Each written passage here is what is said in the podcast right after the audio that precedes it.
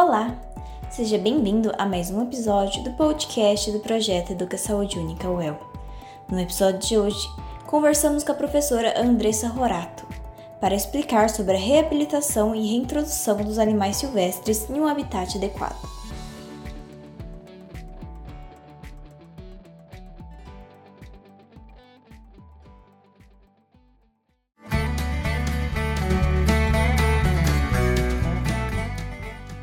Olá pessoal! Hoje estarei falando com vocês sobre reabilitação de animais silvestres. E a primeira pergunta é: o que é reabilitação e quando ela se faz necessária? A reabilitação de animais silvestres ocorre logo após o período de procedimentos clínicos e cirúrgicos é, no animal, seja por motivos físicos, então por um trauma, um atropelamento, infeccioso ou metabólico.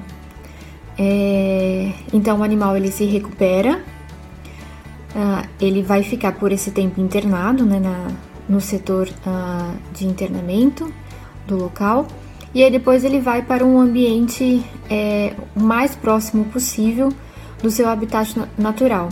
Então uma ave ou uma espécie que ela é arborícola terão galhos, ou uma espécie que é terrícola, terão é, folhas no chão. Todos esses, esses critérios estão dentro da reabilitação. É, esses critérios são baseados na espécie do animal, nos seus, nos seus hábitos alimentares, nos seus hábitos é, de caça, uh, no seu habitat natural.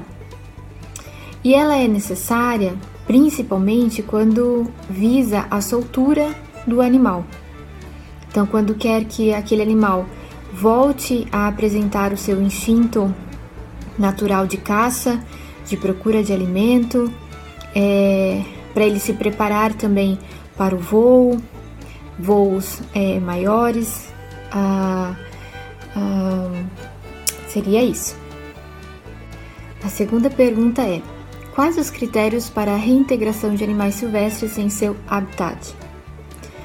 A principal delas, as duas principais, ao meu ver, é, é se ele consegue se alimentar sozinho, se ele consegue ter o instinto de busca por alimento uh, ou a, a caça de, de presas, por exemplo, e se ele tem condições de perder aquele imprint que foi realizado é, o imprint com o ser humano, ah, de não buscar auxílio ou não é, entender que o ser humano é sua fonte de, de alimento e de, e de abrigo. Essas para mim são as duas principais. Mas a gente tem que pensar também em outros critérios que são bem importantes relacionados a cada espécie, que são aqueles animais que andam em bando ou que são migratórios. Por exemplo, um animal, um primata, que geralmente vive em, em bando, é, a, será que a, aquele bando, naquele local onde será solto, vai receber esse animal? Ah, se não receber, ah, terão outros bandos naquela região? É, tem outros animais que estão em reabilitação que poderiam formar um bando e assim serem soltos? E com relação aos animais migratórios, a gente tem que pensar sempre no processo, nos meses em que ocorre a, a migração. Então, a soltura ela sempre vai ser realizada nos meses em que o animal está fazendo a migração para cá. É, então, por exemplo, eu não posso soltar um, um animal que é, é, é migratório e naquele mês ele estaria em outro continente. Isso por conta das alterações meteorológicas, então atrapalharia todo o retorno desse animal para o seu habitat natural. Terceira pergunta: É necessário acompanhamento pós-reintegração? Sim, é necessário. No entanto, não é sempre que a gente consegue fazer. Pelo, pela mão de obra, que é necessária, mão de obra especializada, e pelo valor que, que isso é, inclui, que geralmente não está dentro do orçamento de um local que faz a, a, a, a soltura desses animais. Ah, nós temos casos em que ah, animais bandeira, ah, como tamanduá, é, os grandes felinos, ah, tem esse acompanhamento, né? Lobo-guará também consegue ter esse acompanhamento, mas não são todos os casos e nem em todas as regiões. Infelizmente, essa é a realidade que a gente tem hoje. Mas a esperança é que em certo momento a gente consiga para pelo menos o maior número de animais. Quarta pergunta: O que fazer se encontrar um animal silvestre com necessidade de cuidados?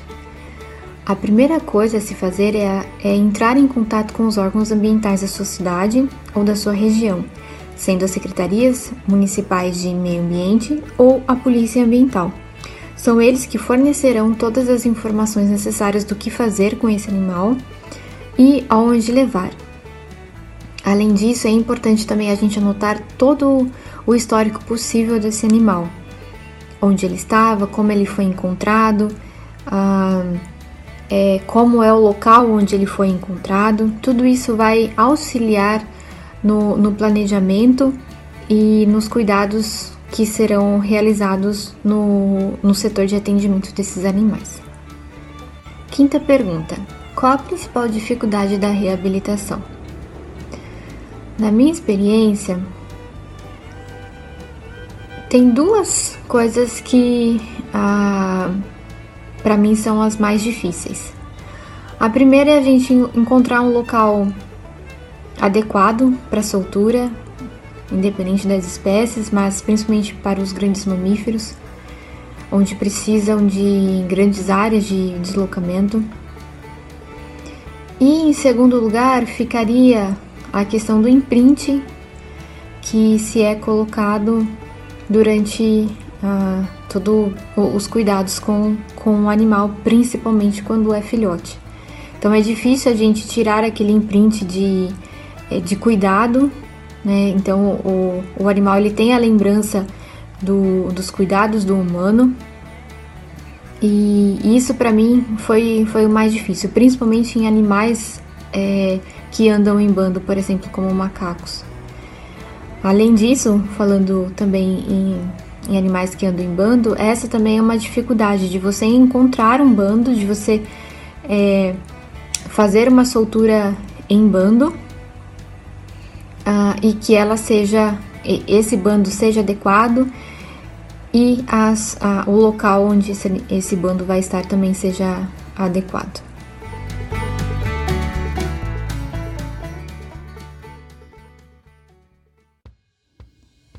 E aí, Gostou do episódio de hoje? Siga o projeto Educa Saúde Única Well nas nossas redes sociais e fique atento para o próximo episódio do nosso podcast. Muito obrigada pela sua audiência.